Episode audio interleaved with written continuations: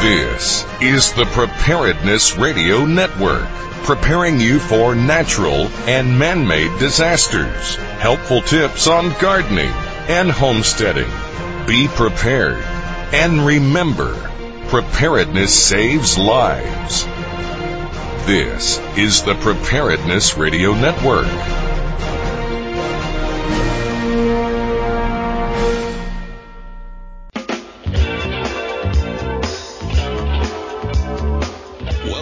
To this week's The Prepper Patch Show, where your host, Tony Tangalis, will discuss self-reliance as a lifestyle choice and offer useful resources to help keep your family prepared for the challenges you could be facing. Okay, preppers, we are doing the second part in our two-part series on how vital ham radio is as a prepper communication solution. We have in studio today Mark Kiesauer from the Amateur Radio Council of Arizona and Craig Carnahan of RF Gear to Go. Welcome to the Prepper Patch, guys. Oh, thanks Thank for you. having us. Yeah, last week we covered how inexpensive and easy it is to study for and receive a ham radio license and how to hook up with the local ham club in your neighborhood uh, to get training and get a, uh, have a, is it called a Elmer? Or a, Yes. to uh, help you train, and uh, how inexpensive and easy to use some of the radios are. This week I want to go in depth with uh, some of the killer apps that you can use a ham radio, because um, this was the original social media tool, wasn't it? Correct. It's been around for more than a hundred years. Uh, you know, the- ham came out right after the land telephone line was invented. Um, who's it, Marconi, that uh, started this? Yeah, Marconi started that. I think it was in 1903 when he did his famous uh, across the ocean transmission, and since then it's uh, it's grown to be a very popular hobby. Yeah, and then the FCC had to get in and license it because people were all over the place with. Uh, Well, just, sure, you could have your own radio station, you could do whatever, but that's more down the road when. At the very beginning, it was all CW because that was all spark gap stuff. So you know you were transmitting all over the band, all over the frequencies, and so that was good communication from a CW standpoint. But once uh, once we learned how to do modulation and do like this radio station here, which is AM, then people started starting their own radio station. So it kind of got out of control after that. Okay, all right. So what I want to do today is start start the program. You know, there's so many. The, the ham is a big universe. The whole universe of amateur radio is ridiculously large, and you've got three licenses: the technician, the general, and the extra. And there's different bands that are that you are allowed to access as you get to the next license. You get greater That's bands. correct. We covered that last week. Um, but there's there's so many different actual technologies. I mean, there's you know different meters, two meter, twenty meter, this meter, that meter, and then there's FRS, GMRS, CB. Uh, Craig, uh, try and give us an overview of the of uh, without getting too technical of some of the different things that are out there for people. Well, most people are familiar with CB radio, which in ham lingo is what we refer to as 11 meters. Um, Ham radio also has uh, bands below that, above that, and so on. So you'll hear guys on ham radio, for example, use 10 meters. 10 meters and 11 meters uh, are so close frequency wise that they're virtually identical in the way they perform. Uh, a lot of hams like to listen to CB radio uh, to determine where the skip's coming in, for example. Um, in in ham radio, you are legally allowed to use more power to talk to stations at a greater range and so on. Whereas in CB radio, although it's ignored by a vast majority of the CB population, um, literally you're not allowed to talk, you know, a thousand miles away. Um, the FCC is completely giving up on enforcing that because it's just ridiculous. But in terms of VHF, UHF, there are literally, literally thousands of, of frequencies available in even a simple little, you know, $60 hand radio or what we call HT or handy talkie. It's just enormous. And for our listeners that aren't familiar, of course, I was in the 70s. I, I, I had a CB radio. I was Huggy Bear. That was my call sign. And it, it's legal to use CB without a ham license, right? Correct. Just for our listeners to clarify that. Correct. The second you step out of the citizens band uh, range and you start getting into any of the ham ranges, then that's when you need the FCC license. Well, yes and no. I mean, for example, the, the FRS, GMRS radios that are really popular right now are, are in, uh, ham radio ranges. They're in the 462 megahertz range, which we have, uh, radios that are in that range as well. The difference between a lot of folks that don't quite understand is they'll run to their local big box store. They'll buy their uh, 70 or 80 dollar GMRS, FRS combo radio and they'll see all kinds of advertisements on the box of, you know, range of up to 35 miles, 36 miles, whatever. And I tell people all the time, it's, it's more like acres, uh, not miles. Um, the, the antennas themselves are really short. Uh, they're not very efficient. You can't change them out. Um, you're only getting the five watts when you're on the seven GMRS channels. which you're supposed to also have a license for. There's no testing, but you're supposed to send the FCC a check. And the second you turn that radio to an FRS frequency, it drops automatically inside the radio to a half a watt. So a lot of people find out very quickly that their 5 watt GMRS radio doesn't have the range of a 5 watt ham radio for a lot of different reasons. So help our listeners understand the distinction of where they start needing a license. So you can buy a GMRS and use it without a license. Is that what you're t- saying or telling our listeners? Technically, you buy a GMRS radio and you send the FCC a check for eighty-five dollars. Mm-hmm. Wow! And, and that eighty-five dollars uh, is good for any member of your family, so it's not per person. And uh, I believe it's good for five years. Yeah, five years, and then it's fifty dollars too. I've I've got a GMRS license, there so you go. It's, it's a lot of hams have you know kind of cross talk stuff. You know, they do, they have other licenses and other services and things. So, right. the, so the GMRS license is not, a, so if you have a ham license, you need an extra GMRS license to use that? You're yes. not, if, okay. If you right. want to use GMRS, okay. yes. Um, the, the, the, what the FCC has done is they've come out with a couple of different services to try to get people, frankly, to move off of CB, because CB has been a nightmare for them. Um, one of which is is FRS, which most people are familiar with, but they also have another service called MURS, which is multi-use radio service. Uh, it's basically right above the two meter ham band. In fact, a lot of hams just refer to it as FMCB. Uh, on on on both FRS and MURS, you need no license at all. There's no money exchanged. You don't you don't get a call sign. You can sit there and still be Huggy Bear, but now you're doing it on on uh, MURS. Okay, and then once you get into the FRS, now you're stepping into where you do need the ham license to do FRS, or you can still do that without license you, as well. You can absolutely do that without a license. Okay. Okay. All right. Um, so let's talk a little bit about some of the different uh, bands and the frequencies that people use. What are, what are some of the more common uh, bandwidths and frequencies that people use in ham uh, with a technician level license? Well, the technician level is, is VHF and UHF. Uh, you also get, uh, I think it's 200 kilohertz on um, 10 meters. 10 meters. So you can use uh, that portion, which is approximately the same size as, as your 11 meter CB band. Right. The difference is is that you are allocated or authorized to use 200 watts as a technician on 10 meters, whereas legally you can only use 4 watts on CB. Okay, so you get tremendously uh, much bigger p- power output. Much one. bigger power output, but you you get access. You know, in the VHF UHF world, yes, technically it's line of sight, but hams being the ingenious types that they are, and some of them being you know nerdy geeks as well, have figured out ways of tying that into other bands and other services, like we talked about last week, IRLP, where you can take a handheld ham radio that's five watts, tie it into the internet, and be talking to a guy in you know Pittsburgh. Yeah, that that's fantastic. You had mentioned you were doing that with some of your family members earlier. Mm-hmm.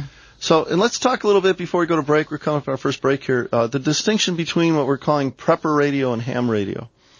Well, prepper radio is basically where the, the, the individual realizes that he or she needs to communicate with members of their family and they realize that CB is not the best way to go. So they generally go down to their box store and they they see this stuff that says 35 mile range and they buy those. So GMRS FRS stuff. GMRS FRS is generally considered to be prepper type radio, but some people are using marine bands, some people are using MURS. Yeah, and then so so we've explained the distinction, and we'd also like to share with our listeners. It's really important. You know, I, I run into a lot of pirate preppers that plan on stealing stuff. I run into a lot of people that plan on just being lawless when the skittles hit the fan.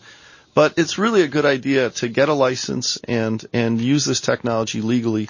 We certainly don't want to endorse or support the idea of just buying the technology and using it. And in fact, uh, didn't we discuss a little bit last week that if people try to do that and it, they, they stumble around and obviously don't know what they're doing, the people running the repeaters can basically shut them down, right? Well, not only that, but hams practice a technique called fox hunts. And there's a lot of guys, especially in the Phoenix area, that that are very good at this. And you get on a VHF or UHF frequency for very long and they can triangulate and tell you exactly where that signal's coming from. And I mean down to, you know, knocking on your front door and saying, hi, how you doing? Yeah, and they won't, uh, they won't just go up and knock your front door. They'll go call the FCC and say, exactly. hey, here is the location of this person. Because as hams, we're not allowed to be the the policeman of the bands. I mean, we do have people that are out there called official observers, which will actually listen to stuff and then report people that are either out of band or pirates or whatever. So you have that. Um, lots of people do that. It's just one of those secret things that you don't hear a whole lot about. So you're out there yakking away on your favorite repeater. You've you've kind of taken that over. Um, I guarantee you, and somebody in 15 minutes will find you and, and report you where you are. Yeah, and you know, Craig, we're coming up on break. Uh, I want to cover that story you told me about the five-year-old at the expo after we had her last show about how interesting she was. Sure. Um, but uh, one of the things I wanted to mention to our listeners, we have a event coming up here on February 1st. It's called the Road to Victory, sponsored by the Conservative Business League, and it's going to be at Fort McDowell Casino, uh, Fort McDowell Adventures, uh, 14803, 14803 North Hiawatha Hood Road in Fort McDowell, Arizona. It's going to be Saturday, February 1st from 9:30 to 4, and it's going to be uh, an event that uh, my buddy Ron Lutters is putting out, the Conservative Business League. It's going to have uh, candidate tables, vendor spaces, a VIP reception and photo shoot, and uh, entrance fee is thirty dollars. Uh, if you want to go, please visit uh, the Conservative Business League Roundup website, which is cblourundup.eventbrite.com. Uh, also, some of the ham events we have coming up. There's a uh, uh, Mark, you want to share with us, our listeners the uh, Williams Ham Fest that's coming up in July of this year?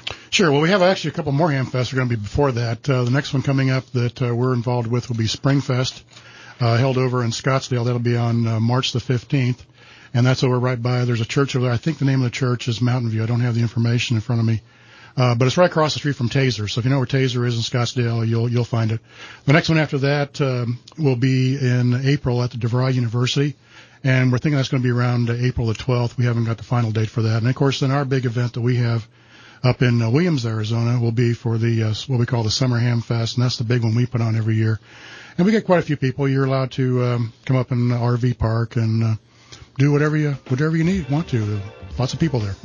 Okay, great. Well, we're going to be right back with uh, Mark Kiesauer and Craig Carnahan. Talk more about ham and how you can use ham to really communicate in a grid down situation. We're going to talk about a field day event that the ARRL puts on every year. Uh, we'll be right back. You're listening to the Preparedness Radio Network. We'll be back after a word from our sponsor. Everyone knows that the fresher the food, the better. Better for health, nutrition, and of course, taste. This is especially true with grains and flours that can become rancid so quickly. That's why it's important to have a quality grain mill for use today and in your preparations. The Wonder Mill Company is the only American company to produce an electric mill as well as a manual mill, and they're made with the highest quality materials and workmanship.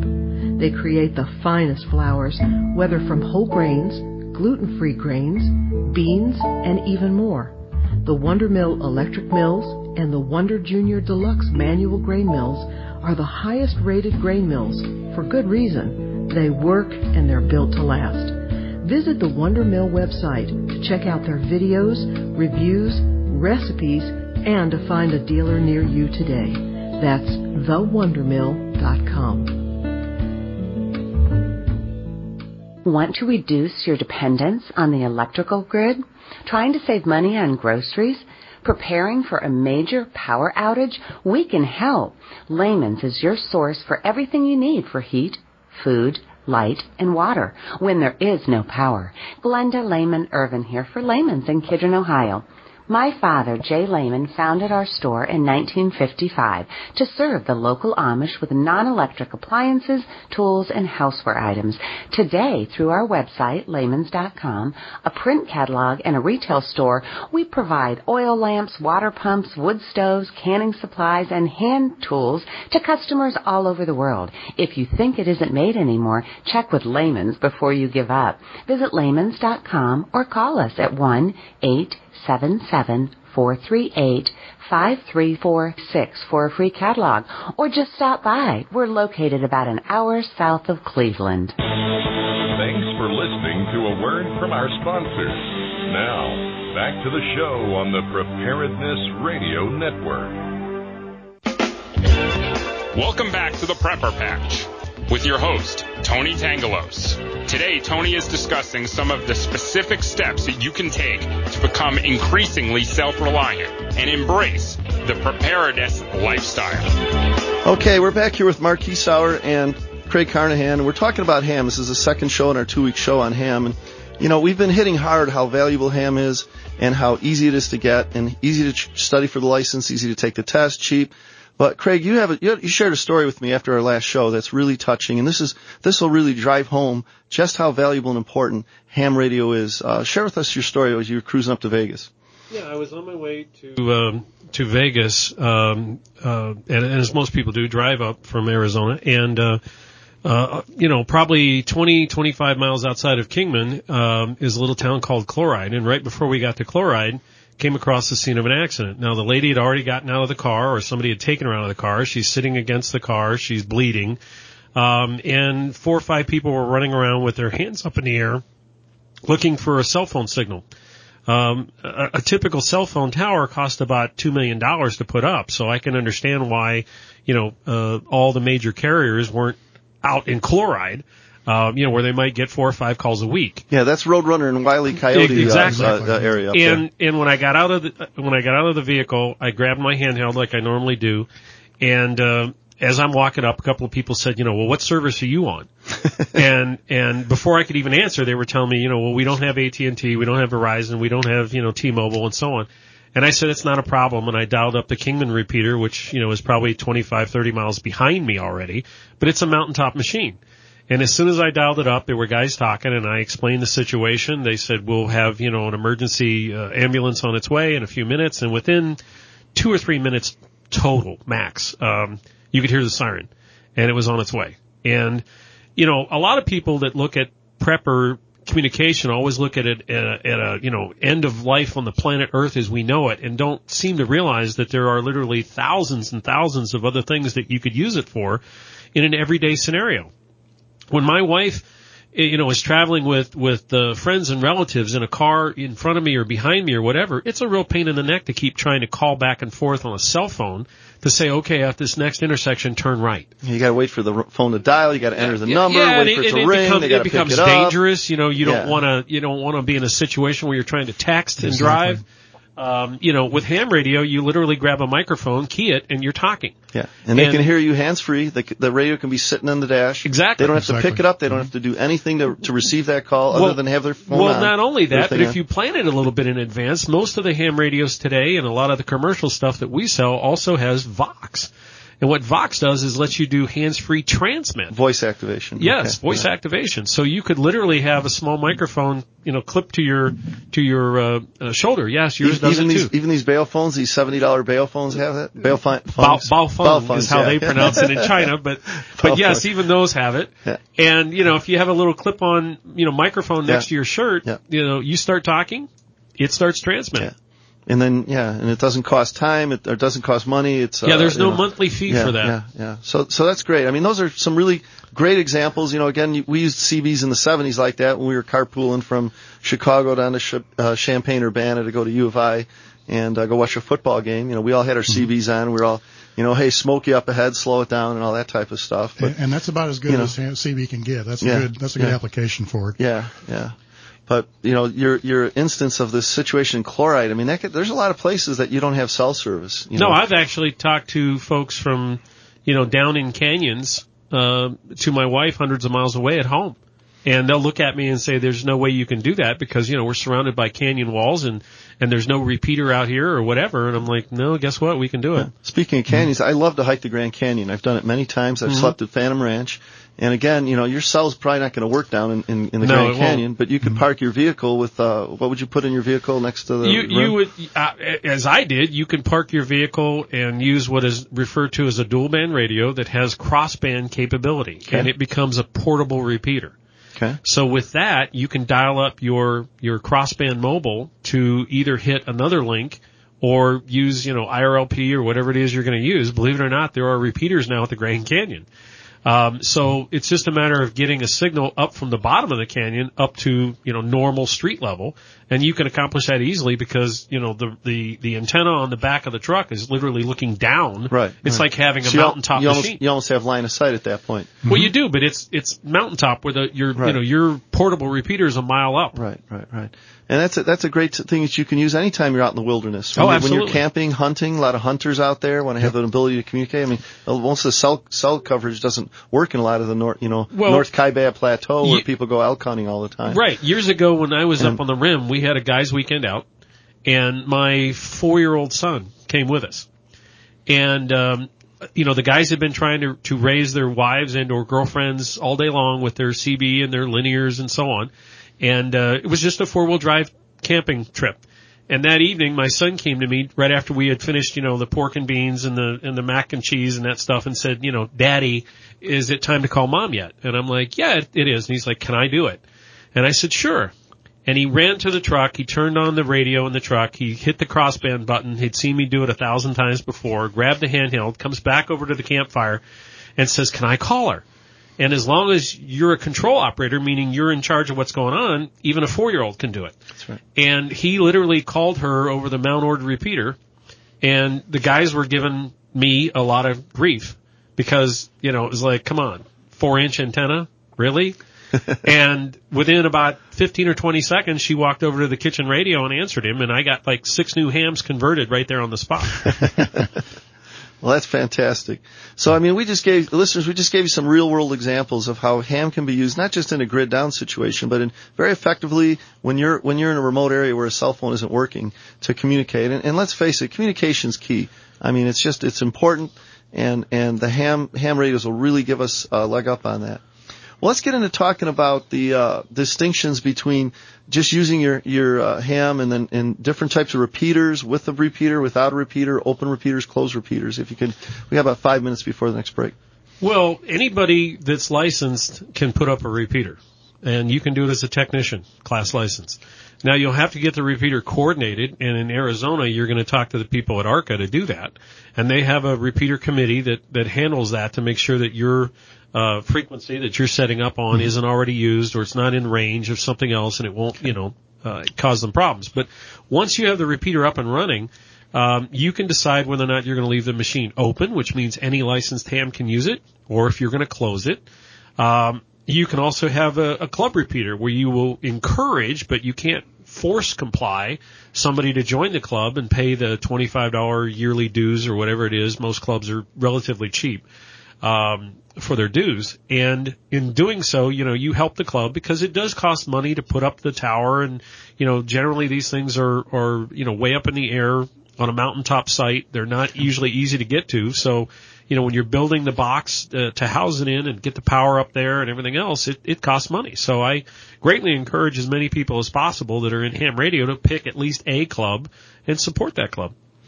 And when you talk about a closed repeater, um, how, how, without getting too technical, how would someone that has a closed repeater limit other hams that aren't members of the club? Is there some type of uh, password, or how, how do they how do they limit the access to it? Well, it? most repeaters have uh, what they call a PL tone, and if you and if you want to think of it, Motorola uh, patented that technology years and years ago, and he, and he used to call it uh, private line, and that's how the term PL came up.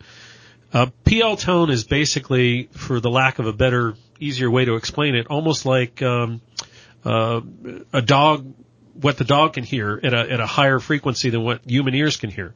So every time you key up a repeater, you're generally also keying in a PL tone every time you, you talk. And the repeater hears that other tone and then it repeats your signal. So an easy way for some people to shut down a machine is to either change the PL tone or not give it out. Okay. And there are ways for you to search and find it, but if if they've gone to the extent of saying no, we want a closed repeater, and you suddenly get on, and of course by law you have to ID every 10 minutes, um, fairly quickly they're going to know who you are, and they're going to look on their membership list and say, gee whiz, you know, if you want to use this machine, um, we'd like, you know, a donation. And again, they can't legally force you to do it, but they can They can- stop the they- access of yeah, they can the keep machine. moving the PL Right. the PL tone. Yeah. along. Or they can do things. They can do a DTMF code, which is a code you can plug into the um, transceiver that you have to hit these four buttons, let's say, before you can actually access the repeater. Exactly. They can do. DCS. They can do all kinds of different things to limit access. Well, we're coming up on our hard break at the half hour here. When we come back, we're going to talk more with Mark Kiesauer and Craig Carnahan about all the different ways you can get involved with ham and some of the things you can do. When we come back, we're going to talk about some of the more popular handheld sets that we have, uh, the Baofeng and then the Yaesu and then there's a bunch of other ones. And we're going to also talk about the APRS, the Automatic Position Reporting System, which is a really neat way that you can track people if you're trying to, if, if they want to be tracked and you want to track them and they give you their call sign. It's, it's not, this is something you, you don't have to do, but you can do, and it's a really neat way to track uh, people as they're You're transported. listening to the Prepper Patch. You're listening to the Preparedness Radio Network. We'll be back after a word from our sponsor. Making the Best of Basics Family Preparedness Handbook by James Talmage Stevens. He's been a part of the preparedness community, sharing information since the beginning. That's why he's known as Dr. Prepper. Making the Best of Basics has been the all-time best-selling volume in the preparedness industry for almost four decades updated and revised to provide the most relevant information available. You can choose the new CD-ROM version that's jam-packed full of special features. Or, for instant access to all the information, you can purchase the digital download version and have every how-to, every article, every recipe, and every resource available immediately. No wait and no freight. Visit www.makingthebestofbasics.com today and get your hands on this essential preparedness resource. While you're there, take the free Family Preparedness Self Assessment Test. Be sure to stop by makingthebestofbasics.com for the CD-ROM, digital download, or print book, or all three. Making the Best of Basics. If you're going to buy just one resource to help you maximize your preparedness, this is the one making the best of basics. Thought the award-winning Hoodswoods video series was cool, wait till you see this. From Karen Hood of Survival.com and Hoodswoods Video Productions comes Survival Quarterly Magazine. With some of the best names in the industry like Ted Nugent, Michael Hawk, Dave Williams, and of course Karen Hood, along with too many more to list, Survival Quarterly Magazine puts survival in the palm of your hand. Just visit survivalq.com for current and back issues. And don't forget to keep up with all things Survival Quarterly at facebook.com slash survival quarterly. Thanks for listening to a word from our sponsors. Now, back to the show on the Preparedness Radio Network. Welcome back to the Prepper Patch with your host, Tony Tangalos. Today, Tony is discussing some of the specific steps that you can take to become increasingly self-reliant and embrace the preparedness lifestyle. Okay, preppers, we're back here with Mark Kiesauer, the vice chairman of the Amateur Radio Council of Arizona, and Craig Carnahan, who's with RF Gear to Go. And uh, we're talking about ham. Last week we talked about how easy it is to get a ham uh, license, to study for it, and to purchase the ham. Today we're talking about a lot of the utility and use of it. Ham was the original social media. Uh, I do like to point out our our tagline here at the Prepper Patch is prepping. It's not just for doomsday. It's for every day. And I agree with that. That's exactly what we're talking about. This ham here. We gave a, a number of instances of when Craig was in a uh, uh, came upon the scene of a car accident, and he used that ham in a daily environment, and also driving down the road, keeping in touch with people. You can do it hands free. It's a lot more convenient and safer. Which for people that have seen me drive know that that's an important thing I need to be paying attention to. Um, so let's talk a little bit about this APRS system. You know, one of the most common questions I get asked by people that come up to me, I would say the most top question I, I get asked is, you know, Tony, we're worried about things getting bad and we want to bug out. We know we need to bug out, but we don't want to bug out too early. We don't want to stay too late. You know, it's that old uh, song by the Clash. Should I stay or should I go? If I stay, there will be, tr- or if I go, there will be trouble. If I stay, it will be double, right? So they're asking me how to how to bug out of town, and and and then a lot of people are having anxiety about knowing that there's a good chance they're going to face a pirate prepper and there's going to be a kill zone, and how to get through that, and how to have a convoy and all that.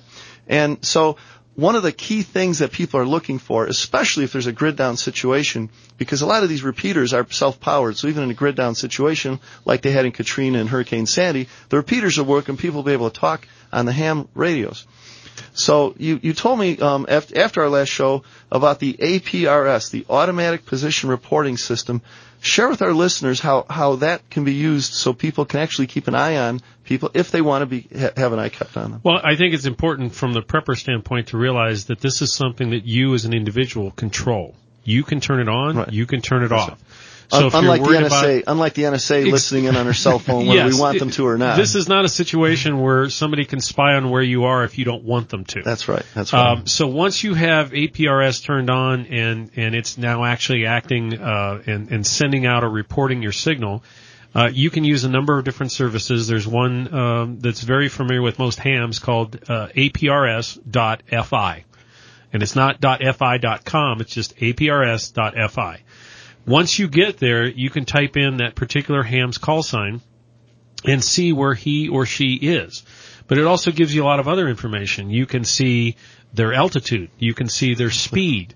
I mean, Tony's looking at one right now on his iPad where a friend of mine who lives up in Congress, Arizona, and, you know, if you look at, at how accurate it is or, or the most recent timestamp, you'll see that she hasn't turned it on for a day or two. But when she was, you could see her speed, where she was, and so on. Um, when they go mobile, this is a great part about APRS. I mean, you're talking about in a grid down scenario, which hopefully doesn't happen very often, but when it does, yeah, you'd like it. But for a lot of hams, we use APRS all the time in a day-to-day thing because if you're trying to hook up, you know, you're you're going to go up to north to a camping spot. You've not been there. A friend of yours is already there. Gee, wouldn't it be nice if he has, you know, ham radio and APRS where he can turn that on, it starts sending out a, you know, a, a short little burst every five minutes, ten minutes, whatever he wants, and it says, here I am. And it tells you exactly where you are. You tie it into aprs.fi. You can see it on a map.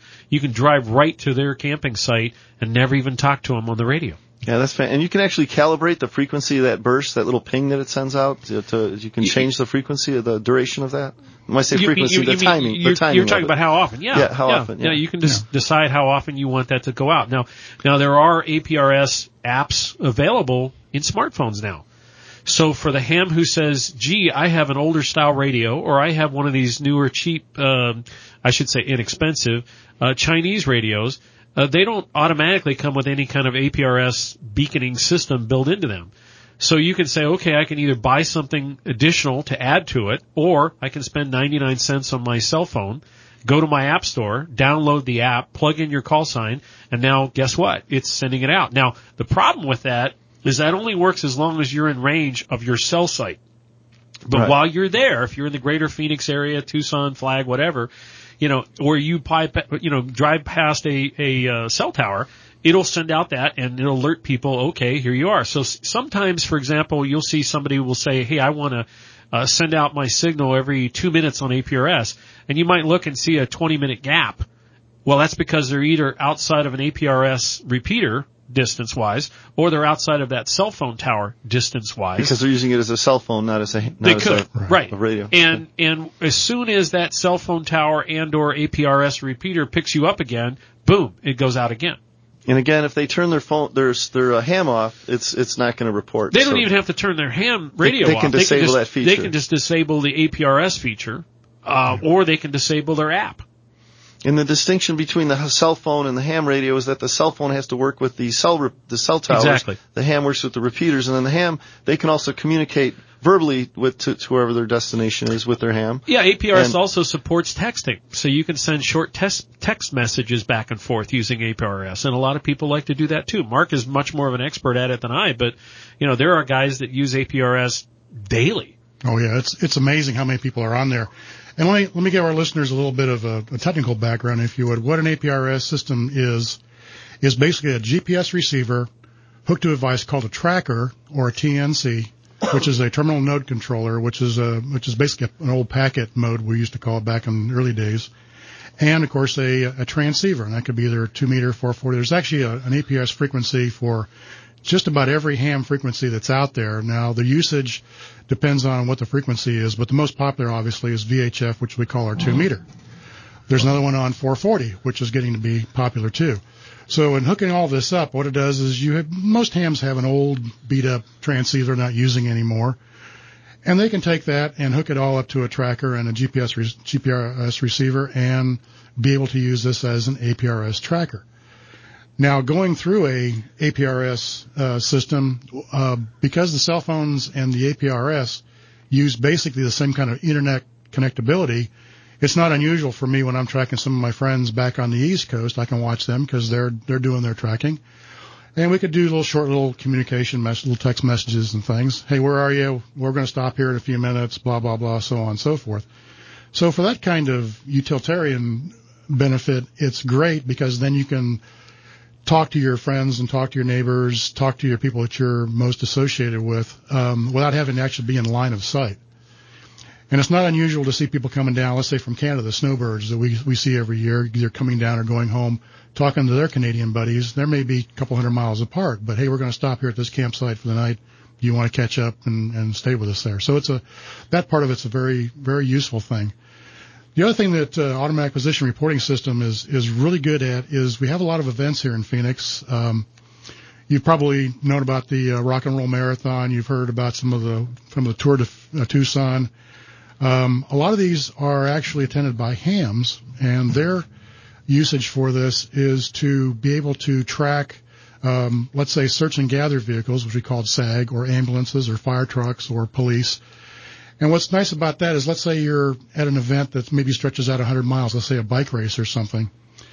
And let's say somebody along the route uh, gets a flat tire or maybe runs off the road and gets their knees skinned up.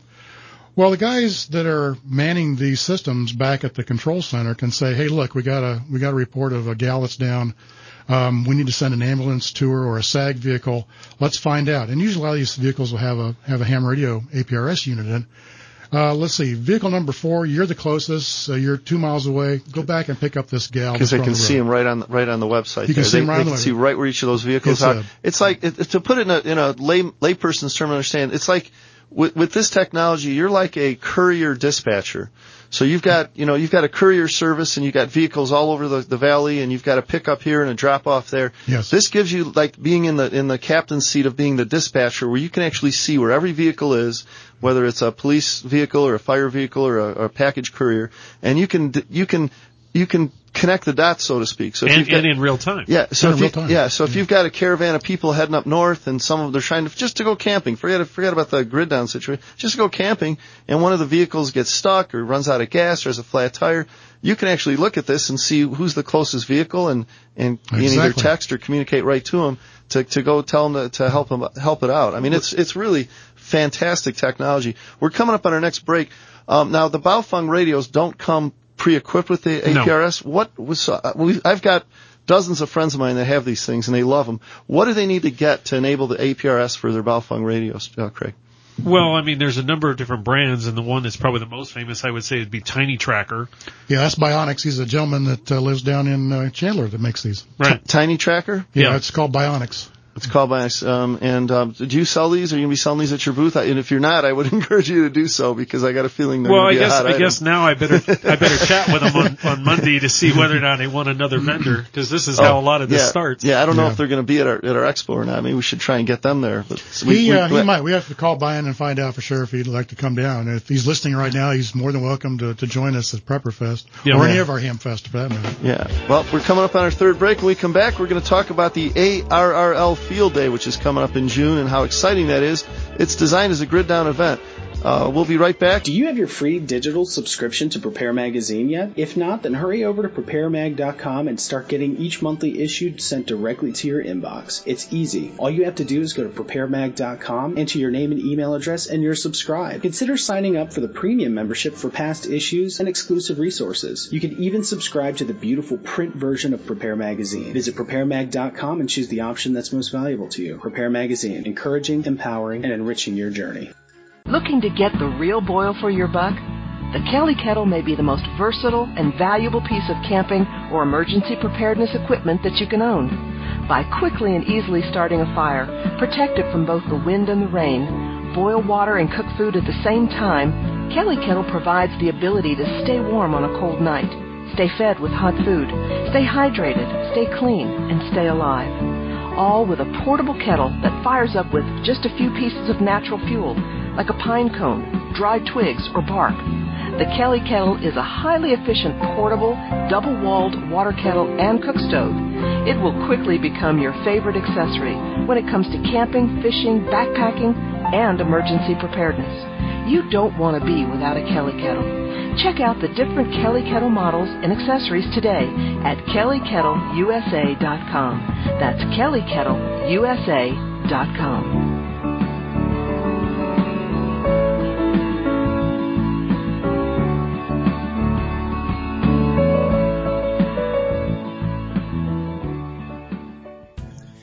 Imagine a food garden that you only have to plant once in your lifetime that takes up very little space, that will provide food for you and your family for the next 30 years, that can grow five times more food per square foot than traditional gardening, and where you never have to weed, never have to use fertilizers, and never have to use pesticide ever. And the whole garden's disguised to look like overgrown underbrush so no one would know you have food growing there. Interested? That's what the book Secret Garden of Survival How to Grow a Camouflage Food Forest is all about. It's the essential prepper food source that can provide you with all the fruit, vegetables, nuts, and berries that you and your family can consume in a year. Find out how Rick Austin took a half acre southern slope of North Carolina and turned it from red clay into a food forest in just one year. Go to secretgardensurvival.com and learn how you can do this too. The book is available in paperback and Kindle versions at amazon.com. The Nook version is also available at barnesandnoble.com. Welcome back to the Prepper Patch with your host, Tony Tangalos. Today, Tony is discussing some of the specific steps that you can take to become increasingly self-reliant and embrace the preparedness lifestyle. Well, preppers, I hope you're enjoying the show. This is the se- the last segment of our two-part series on ham radio, and we have with us uh, Mark Kiesauer, the Vice Chairman of the Amateur Radio Council of Arizona, and Craig Carnahan of RF Gear to Go, both of which will have booths at Prepperfest Expo, which I should at least give one little plug for that. It's going to be March 21st, 22nd, 23rd at the Arizona State Fairgrounds and uh, we're going to have all sorts of stuff there. But we're, today we're just focusing on ham. They're going to be right by the Ham Radio Pavilion. In fact, Mark's running the Ham Radio Pavilion for us with ARCA, and uh, it's going to be a lot of fun. So uh, one of the things that we talked about that we definitely want to hit is this field day with the ARRL. Mark, share with our listeners kind of the background of how this came to be and, and how much fun it's going to be. Well, the ARRL um, has a thing every year called a field day, and what a field day is is where hams go out um, basically, they just drag all their equipment and out to a, usually a, some sort of primitive location, set up antennas, set up their rigs, and operate for basically 24 hours. And ARRL Field Day started back in the uh, early 30s. I think 1933 was the year that they started this. And uh, both Craig and I have been involved in Field Day. We've we've all gone. It's it's a really fun event. It just shows you how well or how bad you're prepared for an emergency. And this is all um, this is all stuff from just normal everyday people. They just go out and find a campsite somewhere, or they'll set up at a um, like a mall to get more public awareness. Uh, we have a couple groups here that uh, go to the uh, the EOC Center, the Emergency Operations Center here in Phoenix, and set up there. And it's just a good way to make sure that you got all your ducks in a row. So if something does happen, you can go out, you can operate, and talk to people. And we make it kind of a contest. So there's there's points. Uh, there's no money involved in it. It's just a matter of you know, how many contacts can you make? How many places can you make contact to? And, and how far away, things like that. How far away? Um, and that's how my wife and my daughter both got ham licenses. They got involved in field day and liked it so much they went out and got their own license. Yeah, that's fantastic. It's the fourth uh, weekend of June every year, so this year it's going to be June 28th and 29th, and it's basically going to happen all over the country, right? All over the country in Canada. Yeah, and if if uh, you people want to have their own little mini field day event. They can they can uh, report the usage of people that they've made contacts with to the FCC or to uh, to ARRL. ARRL, actually, yeah, it's, not it's, the FCC. It's kind of a non. Uh, it's just a, a, kind of bragging right type yeah, point system yeah, that they have there. Yeah. And we've uh, we've been on it where we've had 50 to 75 people involved in it. And we've had it where just been a handful. Uh, a lot of times these field day events will have people that are specifically set up to do certain things. We'll have people that are set up to put up towers and put up portable antennas. We have people that are set up radios. We even have one group that we went to that one guy did all the cooking for the entire group for the entire weekend. And will there be information on the uh, ARCA website uh, for this? ARCA website. Also, there'll be a lot more information on the ARRL website, which is uh, www.arrl.org. And just type in at the top, uh, just say field day, and it'll take you right to it and show you what's what's there and what's all about. And we want to give some more websites out. The Amateur Radio Council of Arizona's website is arca-az.org. And uh, for listeners that want to hear any of the past radio shows, including last week's show, it's not posted there yet, but all of our past shows are at preparednessradio.com. So it's preparednessradio.com. And uh, Craig, I want to spend, you know, you've been very gracious giving us a lot of your time here talking about all the public benefits of ham, how easy it is, how easy it is to study for the exam, to take the exam, to get the license, how inexpensive it is to get the license and buy the radio, and all the all the ubiquitous ways that we can use ham radio to really solve a lot of communications challenges. Well, I want to spend a little time talking about RF Gear to Go. Uh, and let's start with some of the more popular uh, radios that are out there. That you know, I, I was at an event in November. It was our first Prepper Games event, and everybody had at least one of these Baofeng radios. Some of them had two or three. A lot of people had it with the earbud and the and the microphone, so they could do the hands free and all that. Is this is this like a good entry level uh, uh, piece for people to get started with? Well, the the biggest knock about the Chinese radios compared to the Japanese radios, which cost an awful lot more, uh, is the fact that for a lot of people, the Chinese radios um, are very, very difficult to program. Um, I don't necessarily agree with it, but I understand their version of it. Uh, what we've done as a company is said, okay, if if a lot of folks find them difficult to program, we'll fix that, and we fix it by offering the program or by offering the radio, I should say, in two versions uh, and in multiple colors and all that stuff for the ladies that are listening.